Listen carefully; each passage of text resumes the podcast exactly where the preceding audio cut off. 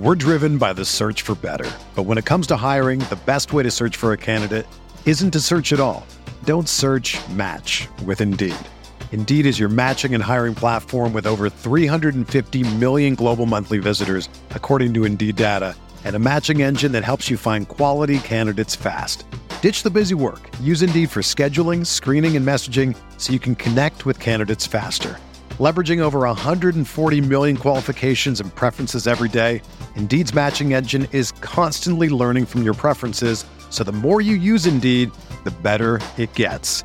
Join more than 3.5 million businesses worldwide that use Indeed to hire great talent fast. And listeners of this show will get a $75 sponsored job credit to get your jobs more visibility at Indeed.com slash BlueWire. Just go to Indeed.com slash BlueWire right now and support our show by saying that you heard about Indeed on this podcast. That's Indeed.com slash BlueWire. Terms and conditions apply. Need to hire? You need Indeed. What's up, y'all? It's Drewski, and I've teamed up with Mountain Dew to produce a hilarious new basketball podcast called The Dew Zone with Drewski. Learn the backstories of your favorite ballers and celebrities like Jamal Murray. Did you have like a favorite team? Was it the Raptors at the time or no? Was the Raptors even started around that time? Come on, bro. I ain't that old, fam. you talking like I'm 50. Taylor Rooks, A'ja Wilson, and many more. You won't want to miss this. Listen to The Dew Zone with Drewski on Apple Podcasts, Spotify, and wherever you listen to podcasts. This is Greg Olsen, inviting you to check out my new Blue Wire podcast, TE1, where I interview tight ends throughout the history of the NFL who have helped revolutionize the position.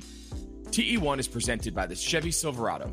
The Silverado is all about grit, it's strong and dependable, exactly like playing tight end. Just like the incredible players we sit down with on the podcast, the Chevy Silverado is in a league of its own. Strong, advanced, and dependable. Download TE1 today, wherever you listen to podcasts. Blue Wire. NBA Most Valuable Player, Giannis Antetokounmpo. Giannis trailing the lob. Giannis Antetokounmpo. Two second. Middleton. Yes! Khris Middleton. Jumper. Got it. Giannis Antetokounmpo.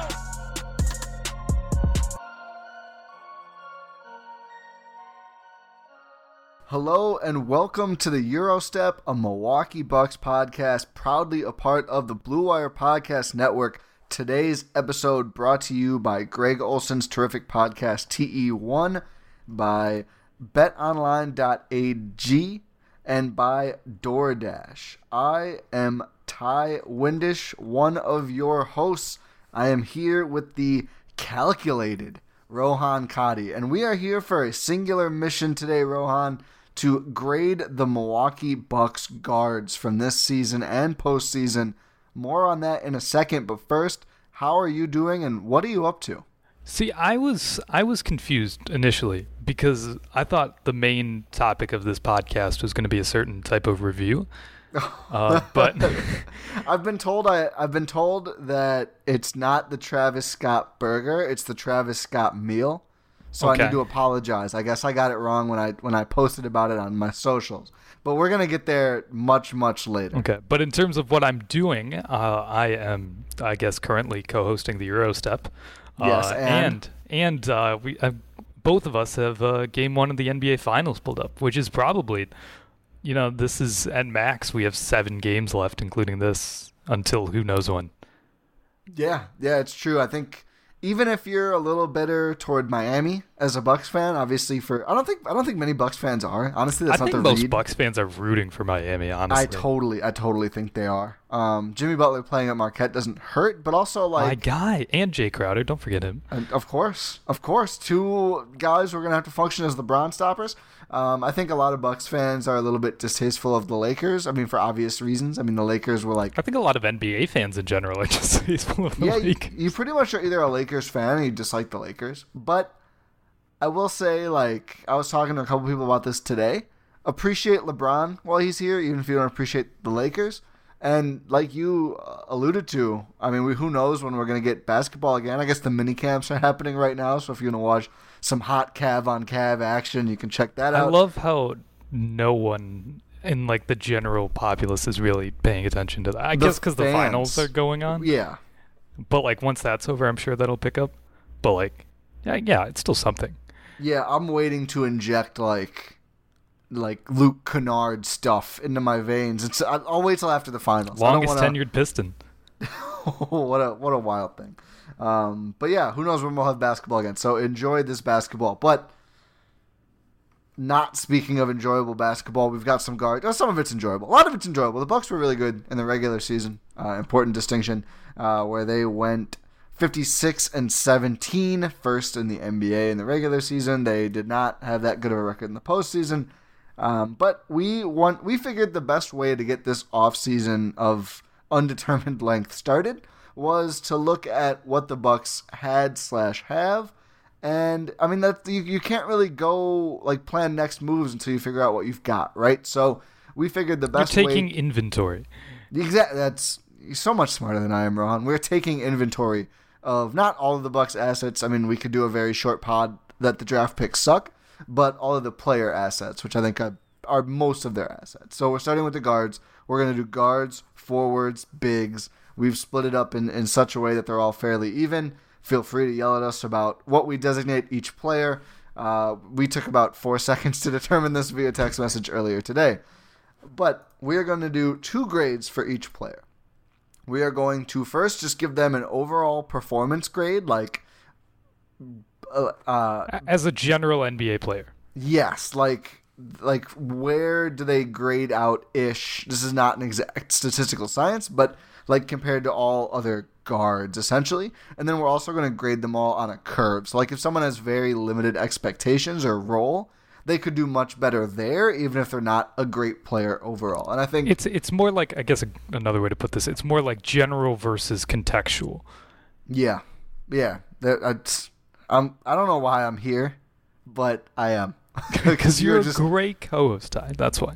I, I suppose. Um, but let's start with I think the first guard people probably think of. Frank Um, Mason. the Bucks fans maybe, um, but people at large, and I think of the Milwaukee Bucks, um, Eric Bledsoe, uh, their point guard, starting point guard for the last two plus years now. Who? Dang, it's really been that long, huh? It has to have been right. Yeah, because it was. They traded tra- Greg Monroe. Yeah, I was him. about to say he was traded for Greg Monroe. That's that's what really dates him as a Buck. Um, Yeah, he, it was the it was the final uh Jason Kidd season. Yeah, because Kidd was still the coach, right? Yes, Yes. Yep. So and later was that season he got fired. Joe Prunty season. Oh God, what a wild season! What was that? Just- 16, 17? or The, no, the fifteen? books. Yeah, 16, 16, 17. Yeah, 16, 17. The books on Bucks. Wait, uh, it was 17, 18, right? Because Bledsoe. Yes, This is yes. his third playoff run. Yeah, because he was not there for the f- first Raptors series. Correct. So this Yes. yes, it was 17, 18. Celtics, and then last year, and then this year. Okay. Um, yeah, the the books, the book, maybe maybe just one book, maybe multiple books on like the 2010s Bucks are gonna be so funny and kind of sad. Um, but Eric Bledsoe, I think is so tough to contextualize into one. I guess as we're doing it two grades, because like there's a lot of strong positives. Um, second team all defense, uh, fine numbers. I mean, regular season he put up just about 15 points a game, just under five rebounds, just over five assists, less than one steal, which is surprising. But he only played 27 minutes a game. And then there's the playoff numbers, which of course are worse than that in pretty much every category except for assists so I think that's like that's really that's the that I guess I get I kind of that's why it's hard, right? Like what do you what do you contextualize more? What do you weigh more? The the distasteful playoff performances that seemingly every Bledsoe season is capped with or all the good stuff he does on the way there. I personally I think it's a little hard to overlook how the seasons end, but I did feel like I had to give him some credit for I mean again, like literally one of the 10 best defensive players this season according to the awards voting. So where where do you have Eric Bledsoe? Well, I guess let's first just talk about him just overall as an NBA Sure. player. So, like you said, second team all defense. He's a decent offensive contributor. He can uh, you know, be explosive offensively and burst. He's an elite defender. He's a. It's not a hot take to say that he's a an above average NBA point guard. Yes. No, it's it's not a hot take. It's not a hot take. He's probably. This is just off the top of my head, but probably top fifteen. Probably. We'll say probably. He's like the next player below guys who should pick up an all star in a given year.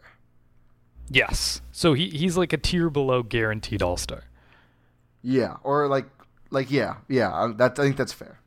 Yeah, he's like it's sort of that. Uh, he's always like one of the first three honorable mentions Mhm. for all star. yeah, and it's In the he East, in the he always has a case to be an all star as well. Yes, in the East. Yes, in the East. um, so just as a just as a player, just like take him outside of the Bucks, like outside of our little like Bucks niche. He's a good player. He's a good player for an NBA team. We've talked about this for like other podcasts uh, that we've done. He would take a like middling franchise and raise their floor immediately. Like if you were like we've talked about this, if you were the New York Knicks, you would love an Eric Bledsoe. I hope Thibs he's is just- listening to this. he's just a like he he is a dynamic point guard who will stabilize your team and just like if you have nothing Eric Bledsoe will like raise the team floor of your team considerably. Yes. So it's ju- it's hard to like cuz I I know where we're going with this and getting into the expectations. So I'm just I'm trying to, it's hard to transition into that. But just in general, he's a good player. I'd give him overall I'd probably give him if we're doing like letter grades, I'd give him like a like a B. I gave him a B minus. So Okay. pretty close. Pretty close. The shot still not consistently falling is a little tough. Um, but I like again, very, very, very good defensive player, solid offensive player. Best B point guard defender in the league. Yeah, yeah, I, I would agree. B minus is probably harsh, but I am factoring in playoffs to the overall as well. So that's why, like, if he played even close to the same game in the playoffs, I'm swinging that toward B plus. But just because like all his numbers basically fall off a cliff, it's just hard for me to look at him and say like, like regular season top 15 point guard, maybe not a playoff. I mean, certainly not a playoff, but maybe not an all around factoring in playoffs, all around point guard. And maybe that'll change when he's not on the Milwaukee Bucks. I mean, the fit is not optimal either for him. Um, that's just less of a concern because obviously, you know, the Bucks are more concerned with the fit of Giannis and, and pieces around Giannis, not pieces around Eric Bledsoe. But uh, maybe he would look better somewhere else. I don't know. I'm not really convinced of that, but it is possible. Yeah, that's fair. So I guess just getting into expectations now. Third best guy on the title team, right? Like that's. I think that's the bar what, is simple. That's the, yep. That's what the bar is. He needs to be the third best player on a title team. So according to that, I'd, how how low are we going here? I actually didn't go that low. It I gave him a D. I think that's fair. I, I don't know why I wrote down C.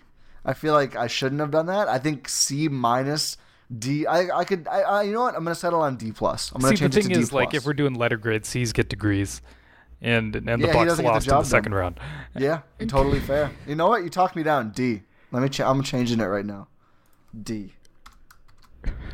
I hope my keyboard clicks come through. That, that was It did. I a heard it. legit change. Yeah, I mean, he just wasn't good enough. I mean, in pretty much every facet, his energy did keep the Bucks alive for like a couple minutes when it looked like they should have been dead. But overall, oh, you have his numbers, right? Do you have his playoff numbers or? Uh, yeah. So in the playoffs this season, in like 29.7 minutes per game, he was uh, let's see, can I, he was averaging 11.7 points on 38% shooting from the field, uh, 25% from three, just just abysmal. Yeah, and it's one of those where certainly someone could say, you know, he missed time with COVID, he got there late, whatever. That's fair. I, I, it is, but I would be a lot more inclined to care about that if this wasn't like a regular yearly trend thing. for three years in a Yeah. row. Yeah, it's just after the Terry Rozier stuff. I mean, he needed to be like great in the postseason to reverse that, and the opposite of that has happened. Yeah, he just he hasn't he hasn't been good. He hasn't brought it. No, It's it's just like we like you said. He the expectations are him to be the third best player on a title team. Even on this contender in the postseason, he was probably the fifth, sixth best player. Yeah. and they fell short. So that's Yeah. why I gave him a D. I think it, it really is that simple. Yeah, because it's just like when when they needed him to perform in a role, he didn't. you know, and as the re- as a result, the Bucks fell short. Yeah, and I think this is something, you know, the Bucks have been, tried to be very, very high on Eric Bledsoe. The organization was collectively disappointed he wasn't an All Star this season, and It- this season, he had a better case last season. yeah, totally agree. Totally agree. I mean, eh, it- I mean, what are they going to do, right? His I mean, defense fell off a little compared to last season, like the previous season. It was like he, he was worse a little bit in the regular season. So I, if he was going to make it, it'd be 18 19.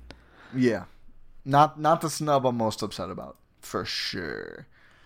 Yeah, I don't know. I feel like I feel like that's succinctly though. I think I think the main takeaway from Bledsoe for the season is again, on the whole, a good. He's kind of emblematic of like the Bucks as a collective. Truly, Mhm. like seems like he's you know totally on pace to take care of everything, and then when really the stakes are at their highest, just clearly not it. And and hopefully, I mean, not saying like this like general Bucks core will never be it, but like so far, especially the last two years, it just it hasn't come through the way we would have hoped.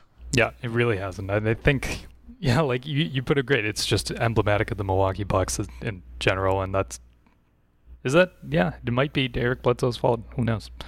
Um, Not gonna say all of it, buddy. He Yeah. has not helped a Yeah. lot. Yeah, no, for sure. It's definitely not all his fault, but Yeah, can't say he's not a factor. correct. Okay, where do we? Uh, do you have any other thoughts on Bledsoe, or should we move on? Let's move on. This is Okay. not So- having fun.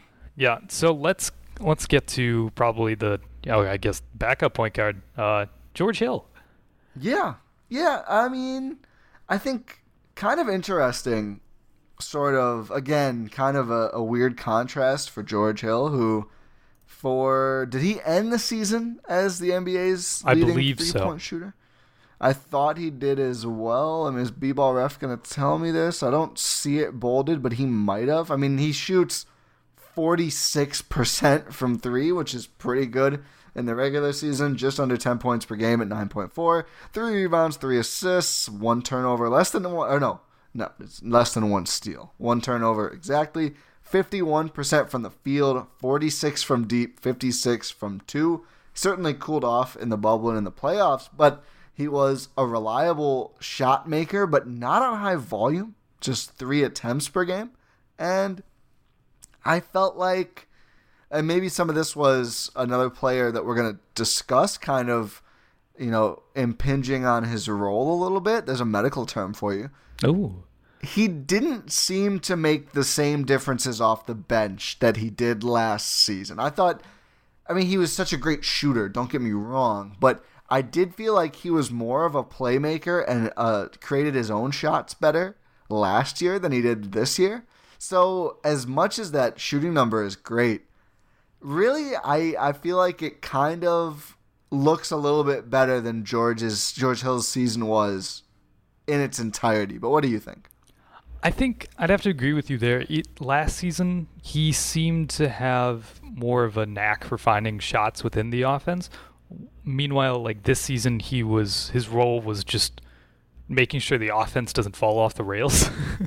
Yeah. it, it, it was more like a okay, let's come in here and calm things down sort of thing when uh, the all bench units are just sort of flailing about as you would expect them to. But here, that's neither here nor there.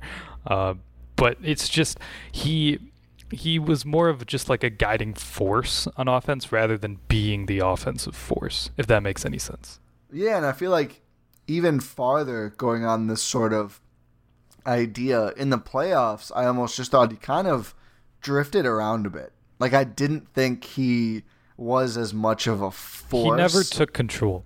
No, no, and that was the thing last season. I mean, especially in some of the big playoff moments, I was referring to him as George Mountain because of how big his impact was. I mean, I could totally be wrong and be forgetting a game. I don't think there was a single game this postseason where George Hill made an outsized difference in the result, for better or worse. I don't think he lost them any games. No. But I don't think he won them any games. And that sounds like a, a kind of an unreasonable expectation, but like good role player performances can and should swing He was- games he was- here or there. This was a guy who was in the running for six man of the year. Yeah, No? and was not did not did not have that kind of impact in the bubble. I don't think. No, he really didn't. I guess we could say that about the Bucks as a whole, but him like everything just sort of fell off. He was sort of trailing even in his gaudy shooting percentages, like trailing off as the normal regular season uh, was winding to its Yeah, uh, yeah. to its hiatus. So and that trend like just continued and like accounted for missed time in the bubble. it it was just it wasn't pretty. No. And again, like I said, you can say that for uh, all of the Bucks in the bubble, except for like Brook Lopez. But uh, that's in two pods. Uh, we we just we didn't see the George Hill that we were really expecting, and I guess that sort of like takes us. Uh, well, like before I get there, just as a general NBA player, it's pretty pretty solid backup point guard. Yeah, I I guess well we're grading him as an overall guard though, not as a backup point guard for the overall grade, right? Oh, God, are we? Yes, Uh, the second grade is considering that he's a backup point guard. Oh, sure. That's what that's my plan. Do you have a? Are you thinking? I was the- thinking just like, we, a- we among back, like yeah, I could count for him being a backup. Okay, okay, we can do that. That's fine. Then I have him as a B. Okay, I as a yeah, I also I had him as like a A minus as a backup Oh. point guard. Cause like Yeah, I suppose there's not that many like better. like we said, he's he's in the running for six man of the year. He's a seasoned veteran. Uh, I guess that's such a cliche to say.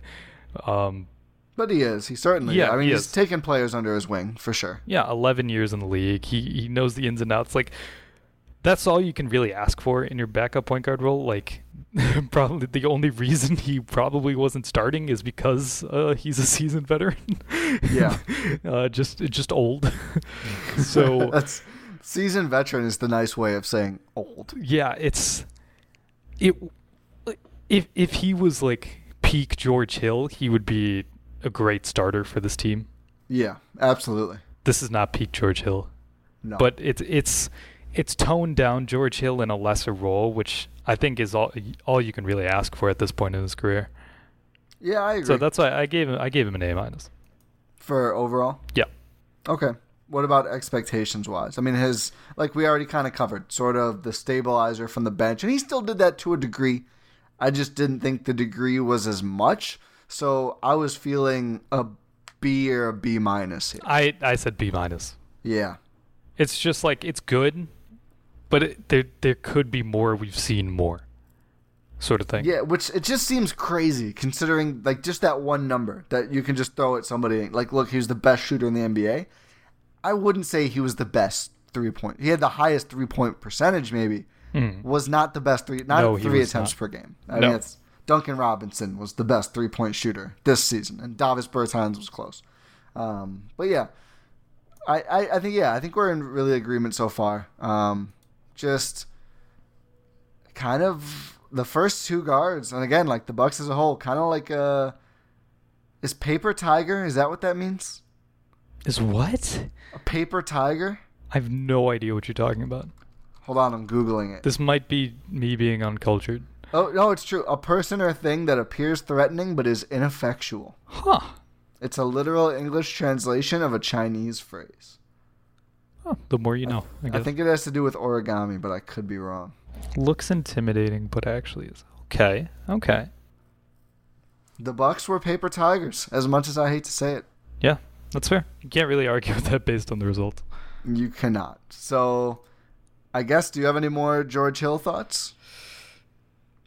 Um, uh, he, good. His contract is friendly for the team.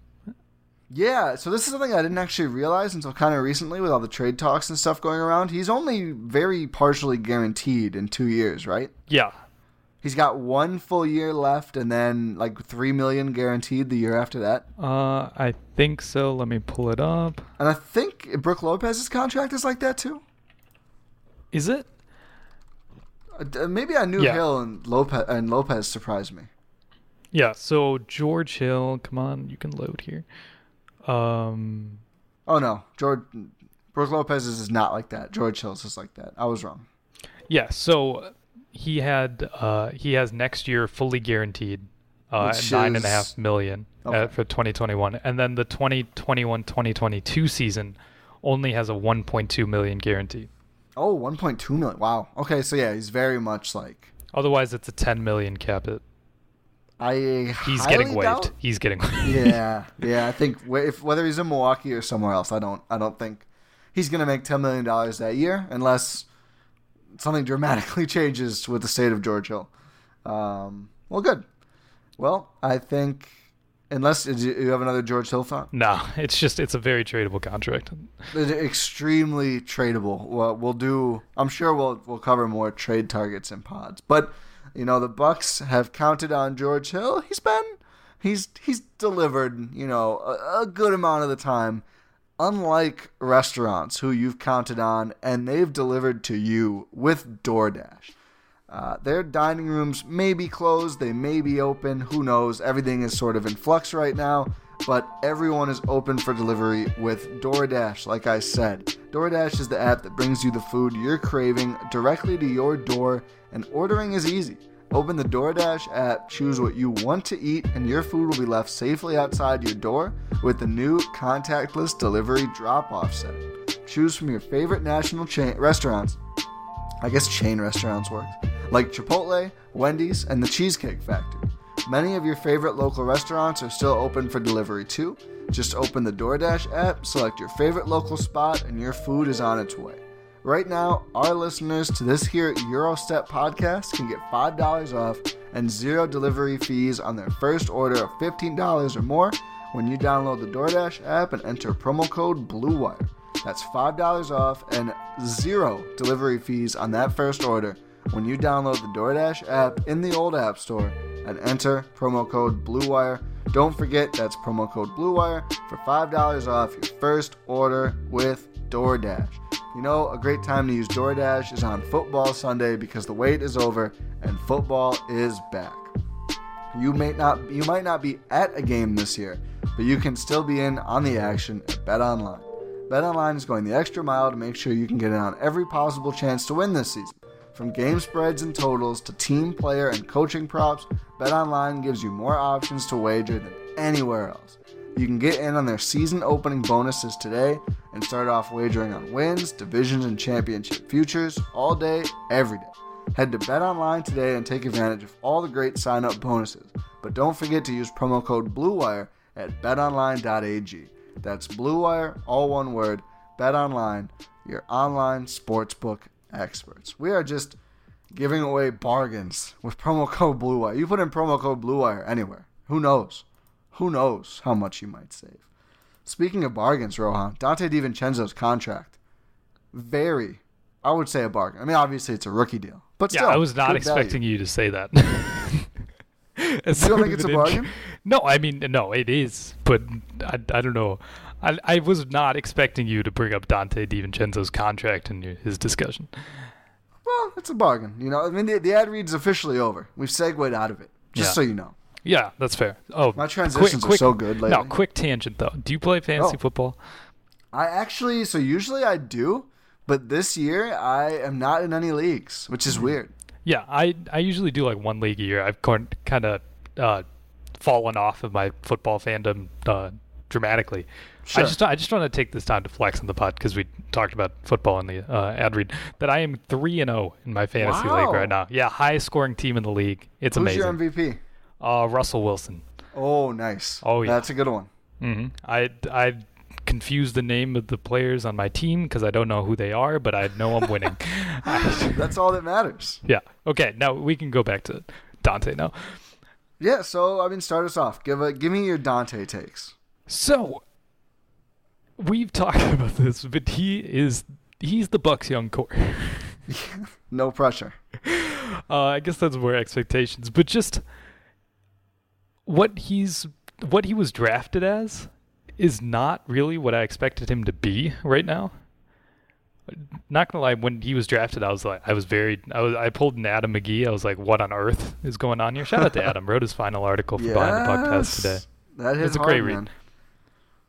read. Um, but just it was I was very confused. But he's actually like in terms of skills, we've talked like like we've talked about this. He is can be a he can play up in size. He can be a rangy wing eh, on offense and defense if he really wants to be. If he wants to play like that, ideally he's a good shooter who can defend and play make and just do everything you would really want to, make winning plays, and he does that. He just doesn't do it consistently and um, probably the you know the big the big thing that's missing from that is the his uh, three point shot. Uh, Yeah. He he shot uh, thirty three point six percent in the regular season. Uh, which was actually an improvement on his rookie season, where he shot 26.5%. So, I mean, baby steps, but also like you're 23. Yes, sort of a. I mean, basic. I mean, nearly a rookie. Did Yeah. not play much his rookie year. His rookie year gets cut off with injury. And- 27 games. Yeah, he takes kind of audacious shots. He takes So the shots like- you would want him to take if you want him to develop into a useful role player. I'll say it like that. And a, like not even just a useful role player, but like potentially something more. Correct, and I certainly agree with that. And I just think They need to go in. They what? Yeah, that would certainly help. They, they they need to go in. Um, I think he does appear to me like he will be a better shooter. He's not there right now, but I definitely agree on expectations. I think the word to use is combo guard for his skills. It's sort of in between a point guard and sort of a two-three. Um, I agree he can defend some wings. I don't think he'll really spend a lot of time ever guarding fours unless they're just no, not. a he's he's too small. I do think like right now the best part of Dante's game is probably his off-ball defense or like his passing lanes defense, followed It's by beautiful to watch. It's It's- yeah. it's so good. Just like if you ever want to like take a deep dive into like what NBA defense really is, there's a couple players you really you want to watch film and just watch them on plays and Dante is one of them because he tries to figure out every single read as it happens and adjust in real time and it's just it's beautiful to watch. It is, and I think he feels the game to a degree I would not have expected.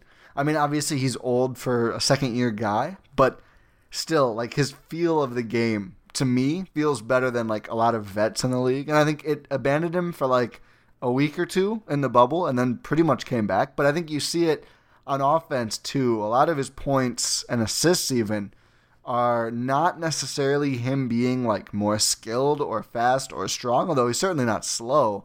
But like he'll cut more than a lot of bucks and get easy buckets. You know, he'll find an opening and get through it. Like we said, sometimes the shot falls, oftentimes it doesn't, um, and that's probably probably his lowest IQ plays or some of those jumpers, just considering his percentage. But I do think you know taking those now sets you up to make them more later. I don't know. I think his game overall is very impressive to me. I think he's got a pretty high floor and potentially a staggeringly high ceiling, considering I, I thought he was going to be a G League player this season. So definitely is better than that. Yeah, it's it's interesting you thought he was going to be a G League player this season, considering all we heard from the Bucks like leading up to the season was that Dante is just going to break out.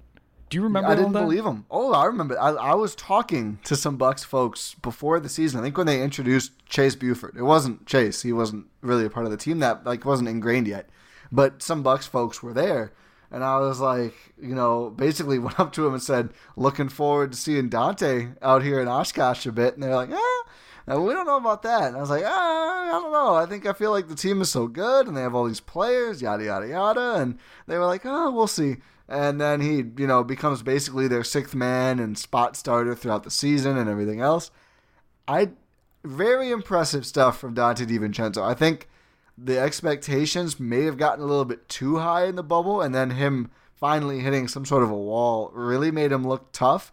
But props to him also for rebounding from that tough stretch and being one of their best three, four players in the last three to four games of the season. I think three games of the season. Yeah, no, he really. It's it's just been a roller coaster of a season. Um, it's just, I think I don't know if this is a hot take. I think he has the potential to be an all star.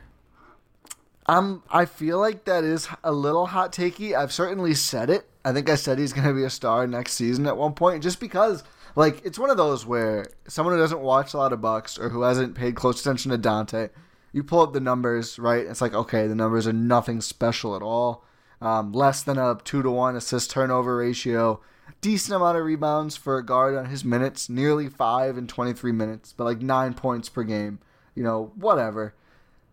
Watching him play though, there does seem to just be something there. I, I would it's not just say, it's it's hard to really contextualize. yeah, It's just he has it. I don't know how else to describe it.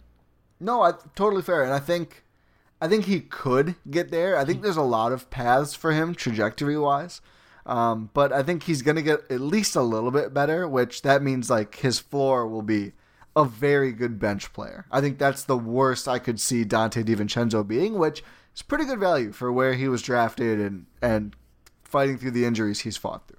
Yeah, it really is a heel injury that knocked him out of basically his entire rookie season or most of his rookie season. And just, I think that also it's a weird tangent. I think it's probably better for like rookies to like sit out a lot of games Yeah, because they learn just the game. watch, watch and learn. Yeah, and you you get to adjust to the NBA schedule. Uh, then again, who knows what that's going to be now on. But Whew, Sterling and DJ are going to be really good when they finally get to play in Detroit, baby. They've done so much watching.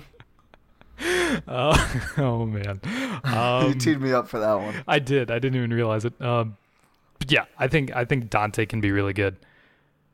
So I guess we didn't grade him. Uh, Let's do it. I think expectations, I put straight A. based on his expectations. My expectations of him. Okay, that's fair. Like, yeah, that's fair. Team expectations, he kind of fell a little short. But Yeah, I mean, the Bucks were like. the Bucks were like, he's gonna win MVP. Like, step Yeah, aside Giannis. Like Dante's basically. in charge now. Like, but so I guess you can't really you can't really meet those expectations.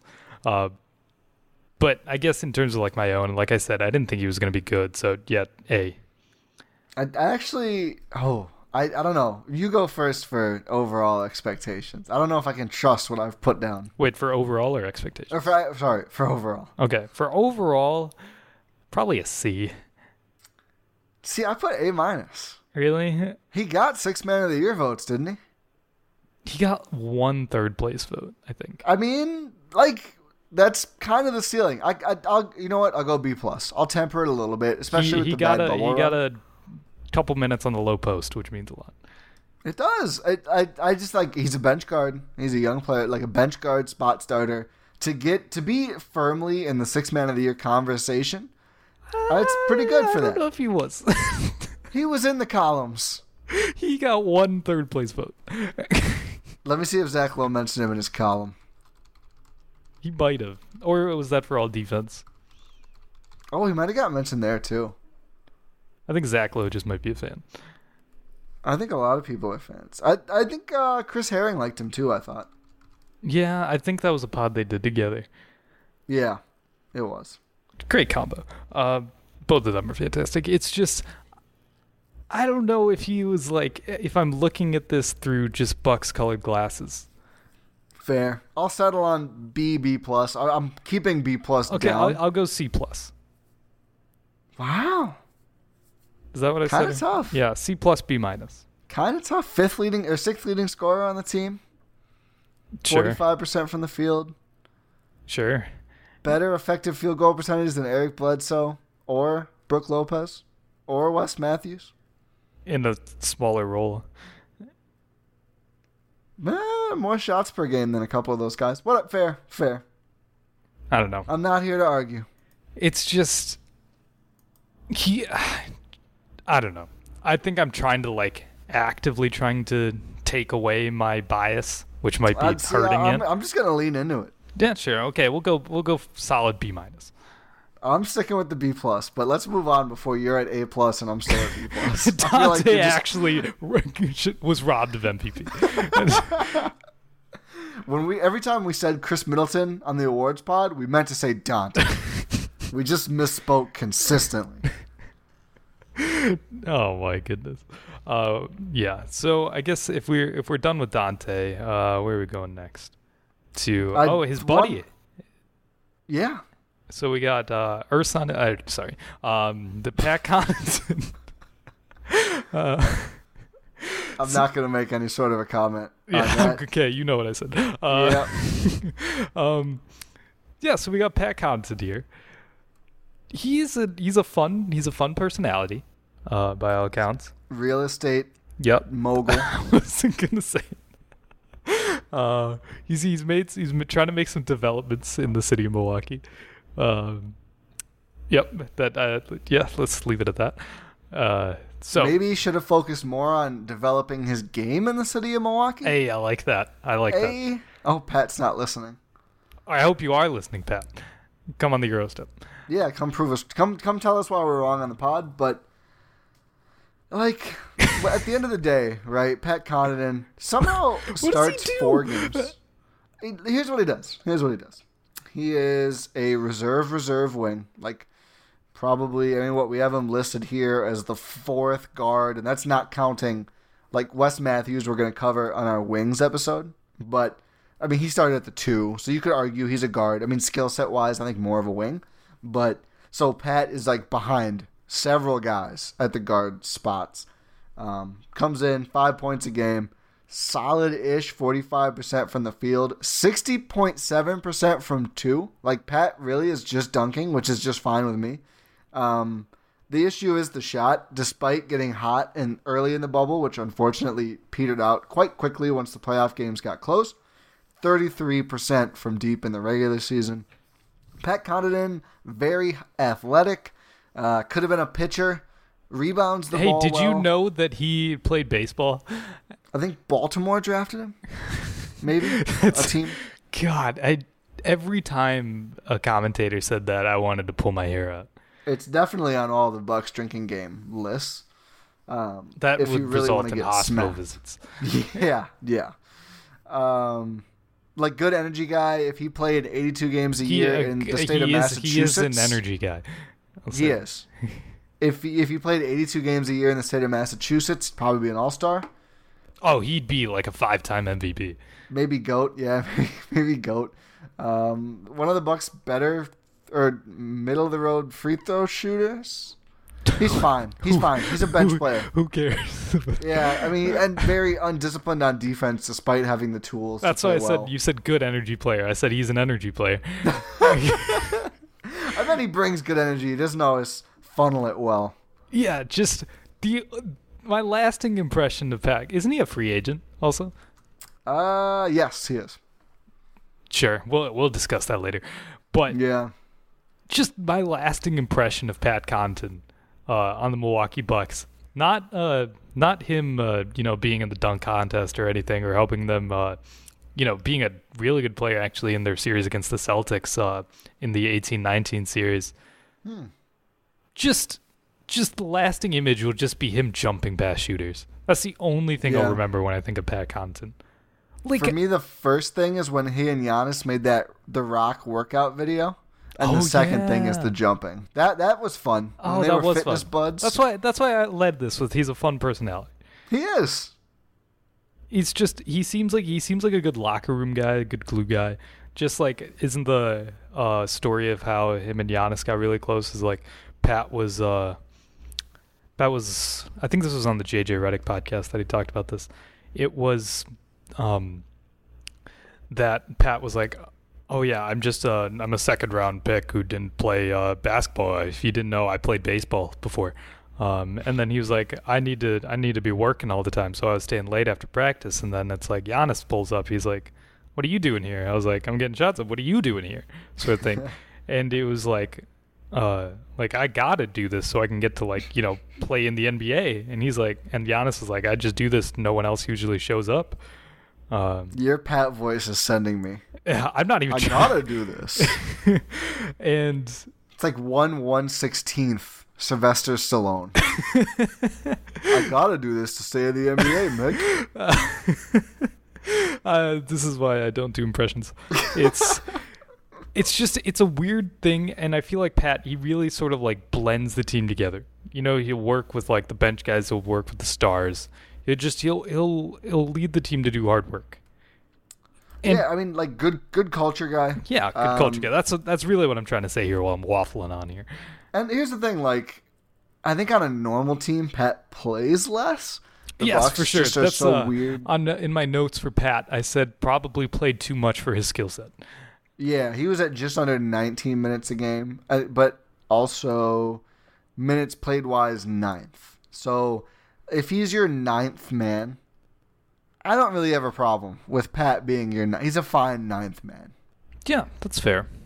So for expectations, I'm like somewhere between C plus and B minus. I'd say yeah, I'd say around a C plus. But overall, He's a reserve wing yeah. who does that. Yeah, he's he's a reserve wing. That the thing is like, he can't really. He's not going to be a player that really wins you games. Because he No. hasn't shown that he can really get like hot shooting within a game. Like I'm saying within a game, not just like as a trend, but like in a singular game when it matters and you need a role play to step up. I don't think Pat Connaughton can do that. No, no. I mean, it seemed like he had kind of turned a corner. I think late regular season, early-ish bubble, he just felt like he was nailing every single three, and it, it just it didn't last. And no one expected him to shoot like sixty percent or whatever. But even like just being a reliable, I mean, it was clearly like just positive variance. And then he came down down to earth pretty quickly. Um, so I would say probably D plus to C overall. Yeah, overall, the thing is like as if we're doing this in terms of role as a ninth man, like you said, It's pretty Pretty good. for a ninth man. Yeah, I think C is fair. yeah, around the seed, just you know, average. Yeah. Yeah, I I like here's the thing. If Pat Connaughton is killing your team, like like the team he plays for, if he's killing the team he plays for, it's not really Pat Connaughton's fault. Like it's and it's not really even like The thing he's is- not like your ninth man shouldn't be able to kill you. Like Yeah. he shouldn't be that important to the, team. The thing is, like, he wasn't he in the playoffs. He was just an absolute tire fire. yeah. Like, I think that we're ignoring that here, especially against Miami. Like, anytime Pat Connaughton would come on the court, the Bucks would like lose those minutes by like seventy points.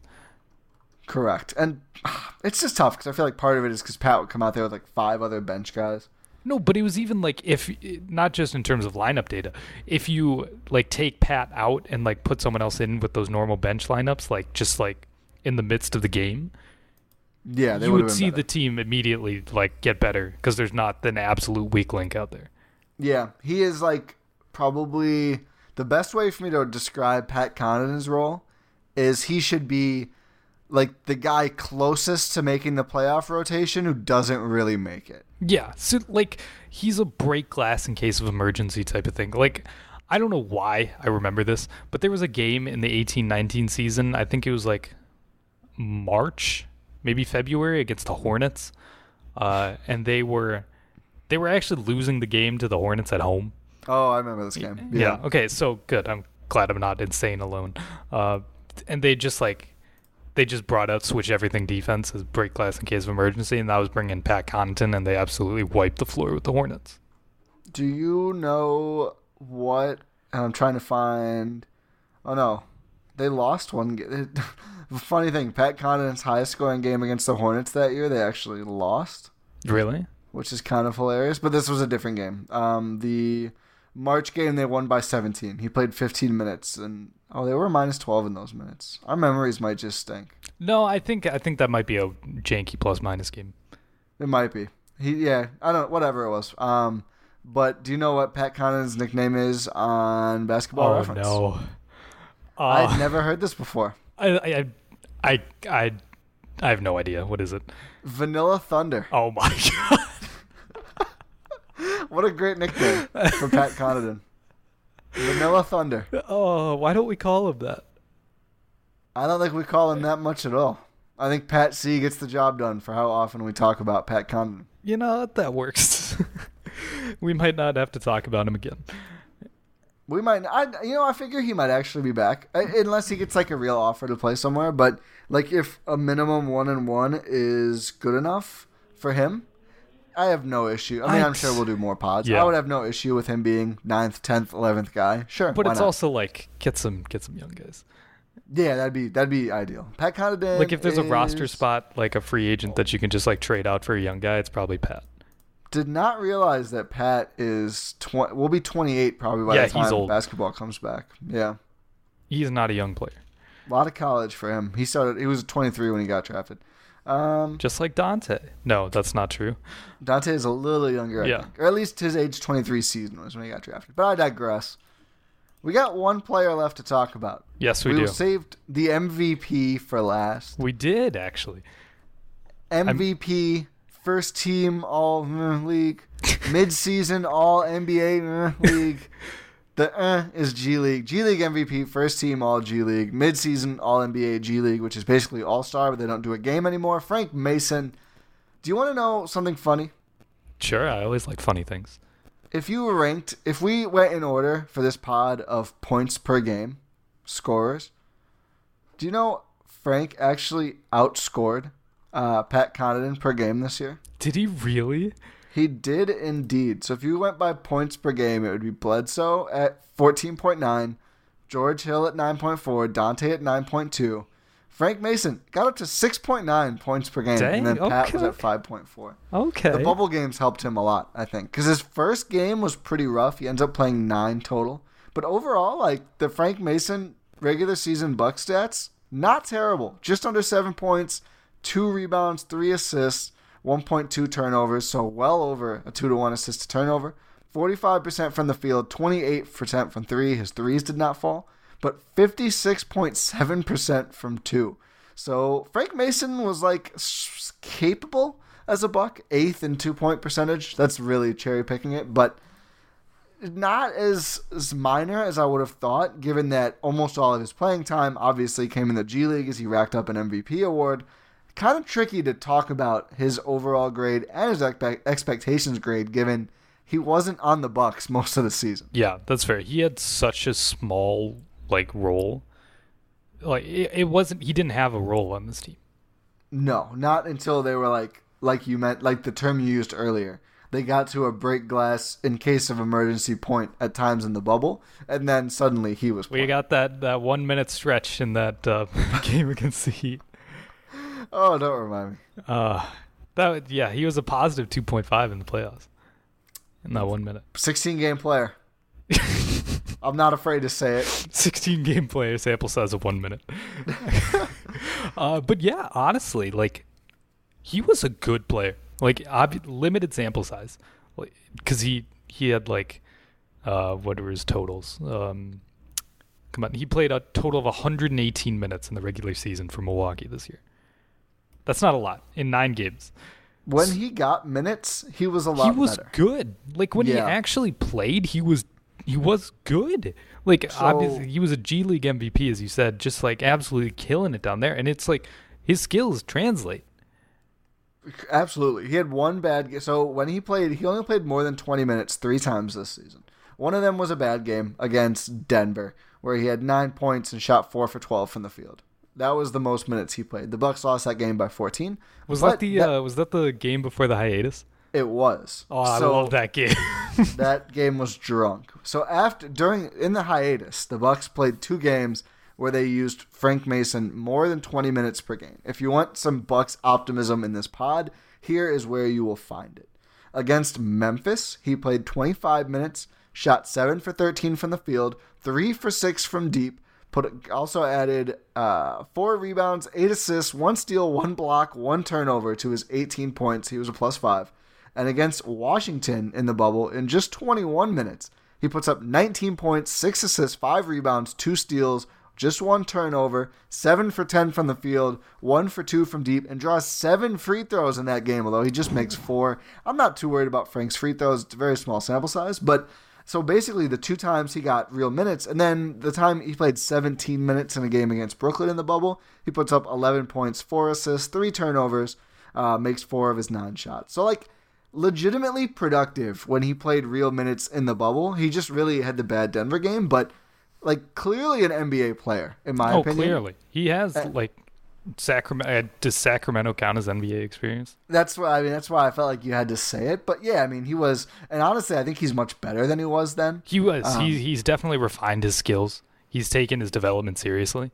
Yeah, which is all and- you can really ask for. Like, we'll talk. Like, I guess his he had no expectations. He's a two way player and a contender, and Yeah. he still took his his job really seriously. And he w- went out there and was just dominating in the G League.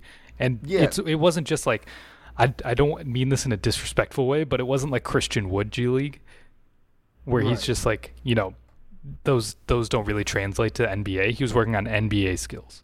Although Christian Wood ends up being like a good NBA player okay, too, but which I like not in the way that he was playing in the G League.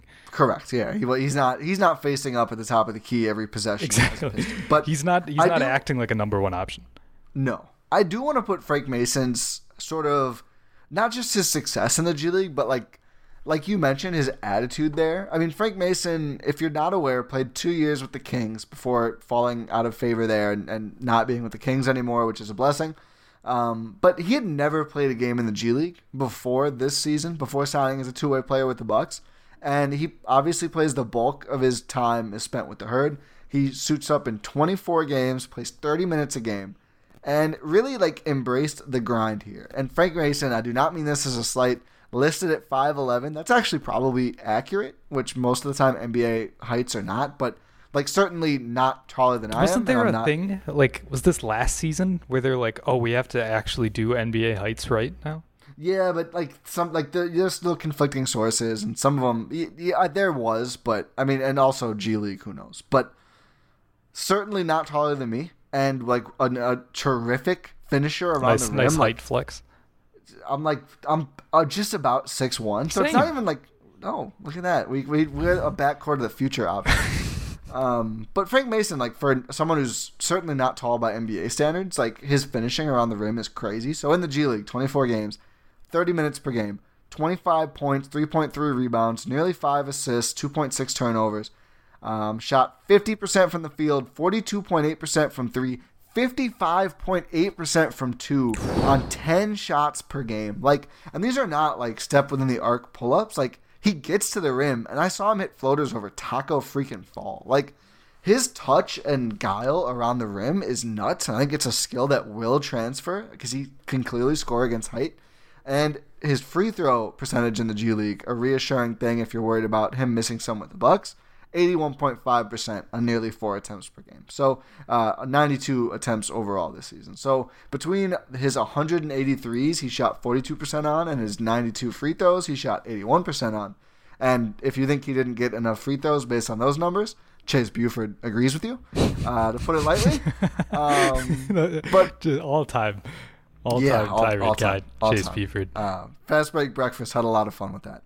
Um, shouts to our, our friends, friends, friends of the VOD. But just a really capable player. Like he can do NBA stuff. I really hope he gets more of a role on the Bucks next I think season. now that I'm thinking about this, he should he should replace Patsy.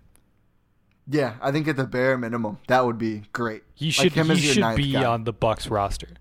Correct. He has to. I think he literally has to be. I think maybe. he's restricted. yeah, he is. He is. Um, Is he He is restricted as a two way? So, if he, I think if he gets an NBA, I you I no, you he's know I, this more he's than I. restricted overall. overall. Okay, I'm pretty positive. I thought I yeah, yeah, I'm not sure actually. I my thinking was that it's like if he gets a uh like a general 16 man 15 can I 15. 15 wow okay 15 man roster spot offer that's not restricted and just No, I like two think- way is but I guess yeah I, you know more than my I do I I think it's all so confusing and the Bucks org I've actually prodded about this a little bit like it can depend if he's restricted or not on like a couple like subtle little things that are not necessarily public and the Bucks are not in any hurry to disclose to me or other people interested. wait what does that mean like Like there's like if he spent X amount of time oh, Okay. with the Bucks, like enough time with the Bucks. So I was like, how does the hiatus and the bubble affect that? Like, do the bubble days count? Is he automatically? And I was kind of just like shushed away. I Um, think but I- in general, like in terms of two way, it's if it's outside of the G League season, it doesn't count towards days. Right? Correct. No, but like, yeah. Oh, I get what you're saying. Like, you have to spend enough time with Mhm. the NBA team to become a restricted free agent. Um, but he would be fully restricted in that. Like, the Bucks could match any offer to him. I would think, though, even beyond that, I would think the two sides would both be interested in a deal. I really hope so, at least. And it Bucks- also just like helps the um it it helps like it helps the it helps the herd a lot. Well, they've developed so many damn players Yeah. who have left. I just feel like the Bucks really should need to feel like they're going to keep Frank Mason. Like Otherwise, you like, what's the point of being associated? I mean, if he goes somewhere else and averages like a good 15 and 5 next year or something, and this would be on a bad team where he gets that much usage, but still, like how bad, like you haven't like an all world bench team you could have of like Christian Wood, Frank Mason, Justin Patton, I think is going to be a good NBA player. Uh, Xavier Munford's in Turkey right now, but he, I think, is like a capable NBA player they've let go. Like, it's just like Bring it gets really JOB, frustrating. friend of the pod. Job future two, maybe two way player. I don't think he can. Maybe I think it's less than four years, so maybe he could. Yeah. Regardless, no, he couldn't. He for sure couldn't. Um, but yeah, I, I hope they keep him. Um, grades I had versus expectations A plus. Yep, same. And overall like C, C minus, C, Oh, okay. probably C minus. yeah, that's fair. That's fair. I'd say If we're I'd say talking C about, like, plus. reserve yeah. guards. Yeah. I think like the thing is like he'll never be a good defender. No, Just he 'cause can- he's he so can small. top out as passable. Yeah. Like there's only so much you can do at 5'11. Yeah. I guess like Well, I don't know. Uh, How tall is Fred VanVleet? that's fair. That's I don't also think he's like that good. I don't think he's that good to be clear, but VanVleet is six one. Sure. I'm not buying that one. That's Canada measurements. Yeah, that's metrics. So it's he's right. six one meters. That that would be very Oh, tall. that would- Um, but like you can be like if and he does he works out a lot. He's he's definitely like Oh, how did that sound? Go ahead. No, he's strong. You don't want to go full Tommy Heinsohn on Aron Baynes there. yeah, um, he is put together. That's an he all-time looks quote. like all of Australia down there. oh my Um, god. That's not my. That's, That's Tommy, Tommy saying- on Aron yeah, not just to be clear. That's not us. Um, but no, Frank Mason certainly is strong. Probably could be even a little stronger. But yeah, he'll never be like. I don't think he'll ever be Fred VanVleet on defense. Probably not on offense. Fred VanVleet's just good. Um, but like you can be Shout out passable. Maggio getting him on the. Knicks. What did you say? Sh- Shout out to Maggio getting uh, Fred VanVleet Oh. on the Knicks. I thought you said Joe DiMaggio. I was like, what? what kind of comp is this? I'm so interested. Nah, I, I, I don't know baseball. Yeah, I don't know much about baseball. The Brewers are playing right now. Probably. Are they? Yeah. Oh, dang. eight- 9 p.m. start for the Milwaukee. Oh, they're in L.A. Yeah, that's why. Yeah. Also, it's just not a good matchup. Um, yeah. So, did you have around C as well for Yeah. Frank's Mhm. overall? Yeah, I said C plus. Okay, I'm gonna go to just. I was gonna say straight C. Yeah, but A plus for expectations. And we're rooting Yeah. for you, Frank Mason. Really hope Frank Mason is. He'd a better be on the team next year. Buck. Yeah. Oh, it'd be so disappointing, man. He'd better be on the team. Oh, Speaking of disappointing, oh no. you referred to this at the at the jump of the Oh. I almost forgot. Yeah. Yeah. So I did try the Travis Scott meal. I was corrected by my girlfriend. I tweeted that I tried the Travis Scott burger. I did not. It doesn't exist. I tried the Travis Scott meal because the burger is a modified quarter pounder with cheese. Before we start, you you have not tried this. No, I am a vegetarian. I was gonna. Okay, so you are a vegetarian, so you could eat part of it. Yeah, I'm Just fries. Yeah. So, how much do you know about this? Because I actually, I've just like, seen this. I've just seen the marketing for it. I actually think it's a genius idea. It Not really this is. one specifically, but well, here's why it's genius. McDonald's did not have to do anything outside of what they would do for like a new Happy Meal to accommodate this in their stores. Because when you order the Travis Scott meal, it's a quarter pounder with bacon and maybe like onion, I believe, are the only differences. Fries with barbecue sauce and a Sprite.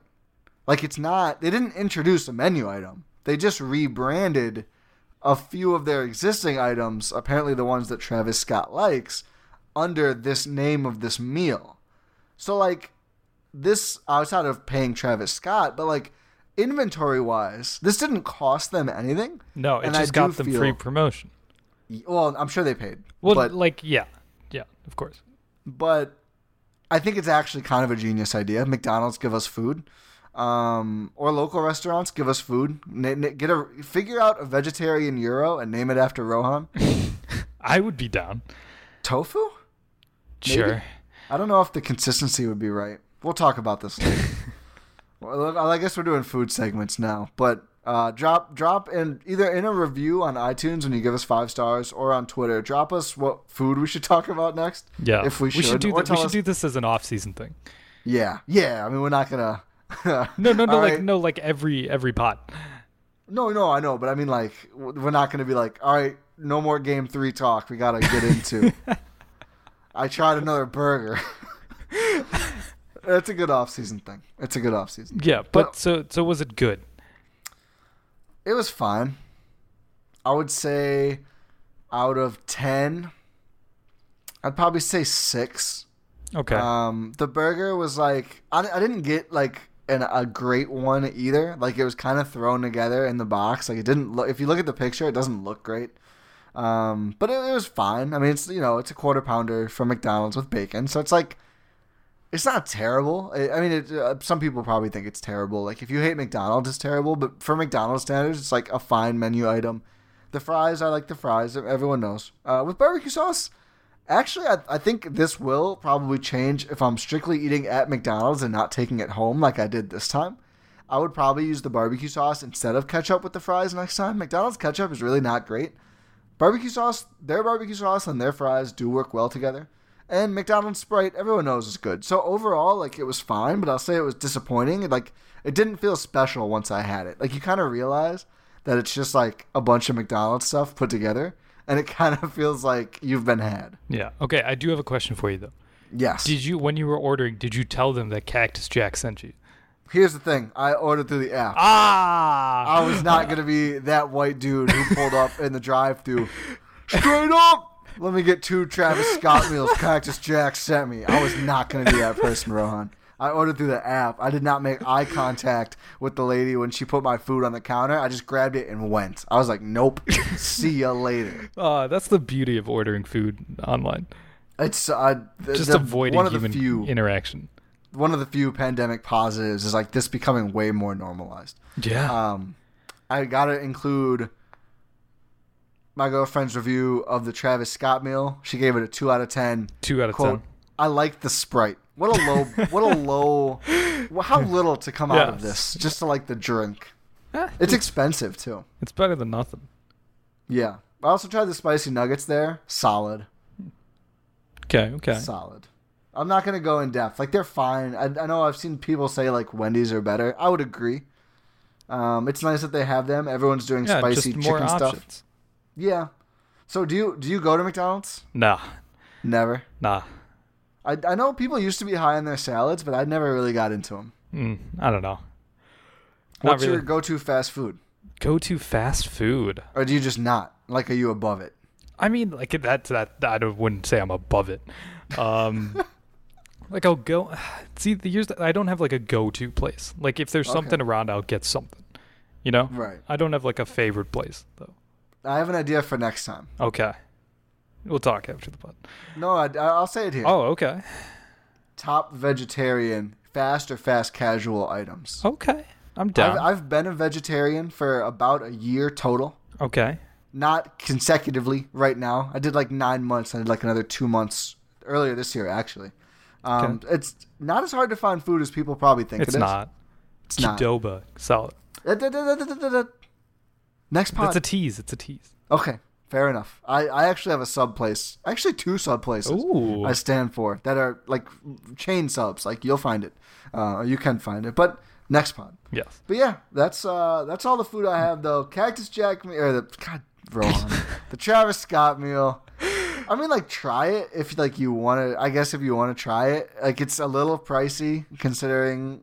Like there's a deal on the app. Where I think it's like six bucks. You're welcome for the free promo, McDonald's. Please pay me. Sponsor us. Um, sponsor us, yeah.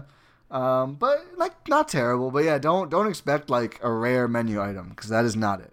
Okay, that's fair. Yeah. Oh, oh, we do have. A, if we want to transition this back to basketball real quick, well, we have some. So you know who hasn't tweeted in two months, but now is tweeting? I don't actually. Uh, Larry Sanders.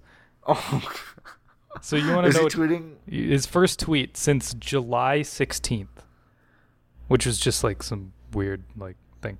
Uh, his. Do you want to? Do you want to know what this is? I clearly do. Uh, dear uh, at Miami Heat, he tagged them. I Oh. can guard Anthony Davis. See you this summer. oh, what what does he mean by this summer? I don't know. That was going to be my question. And then he put like a like a uh, like a palm, so it's like a block, and then he put like an upside down face. Huh. I don't. I oh. don't know, Larry. Like you're a solid buck. You're not guarding Anthony Davis. I think probably the most overestimated defender of all time. It was potential. Larry Sanders. It was, but I, I truly think people are unaware. Like I I've been told by folks who like were not Bucks fans, but like you know vaguely followed. Hmm. Like you know, didn't he make an all defensive team or like wasn't he an all star? Nope, never an all star, never an all defensive team.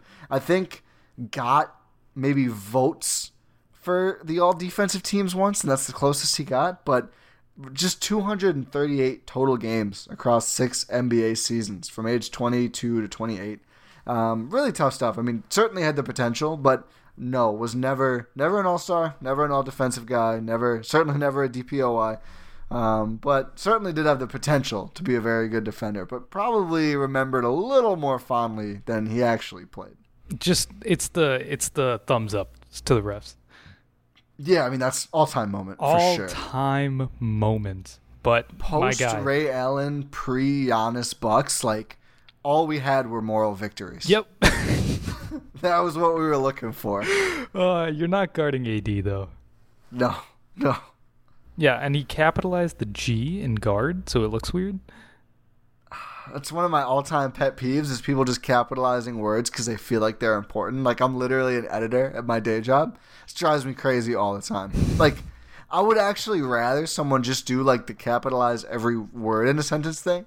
That would offend me less than just like the random capital. It just throws you off because it's it's you can clearly see the error. Our school system is just failing because it's like at no point are you taught capitalization. Just depends on how you feel about the word. You like that word? Is it an important word? Cap that first letter. No. Proper nouns, names. Oh, you know what? Let me not even. Before I get carried away, Rohan. I think now that Oh. I'm now that I've talked about hamburgers, Larry Scott's er, Larry Scott. Larry Scott. I put Travis Scott and Larry Sanders. Larry Sanders' defensive reputation Oh. and grammar. I Yep. feel like that's like the red light to Yeah. end the program. We're also an hour fifteen in. Well, not. I took a break. yeah, yeah, hour We're probably fif- an hour ten in. I mean, like with like actual timings and stuff, it'll be an hour fifteen. Fair. Uh, so uh, yeah, I guess this is this is peak off season content right now. Oh, yeah. and we we're just getting started, people. Uh, well, if you if you're still listening, um, thank you. We love you. Um, and just just to everyone, just thank you for listening to this episode of the Gyro Step here on the Blue Wire Podcast Network. We're gonna be rolling through this off-season content. We have stuff planned, like we have these grades, we have like trades, we have roster, free agent stuff. We have a lot of stuff to talk about for what should be a busy summer from uh, summer, yeah, off-season Yeah, for Milwaukee. I pulled Larry Sanders. Uh, You tweet from Larry Sanders' account. I see the vision. yeah, that, how do you know I tweet? Uh, how do I know? How do you Yeah. think I knew that he tweeted that right away? Fair enough. Yeah. Well, Do you, some- have, you don't have Twitter alerts on for Larry Sanders. I do not. Okay, I was really concerned about you for a second. Go on. I'm So- sorry. I'm someone, muting. someone read, uh, someone retweeted that. Um, but yeah, uh, we're gonna be bringing you great content for what should be a great off season, or at least great's a strong word. Uh, should be a interesting and eventful off season for Milwaukee. Um, yeah, we're gonna keep chugging through here. Make sure you check out all of the great content being put out across the Blue Wire Network. You know, like leave a rating and subscribe on your podcast platform of choice for this pod. It just, you know, just keep showing support. We've been getting great support, and we, you know, we love to see it. We love providing you guys with great episodes. Uh, but yeah, I guess that's all Ti and I have for you. Uh, stay safe out there, everyone, and we will talk to you next time.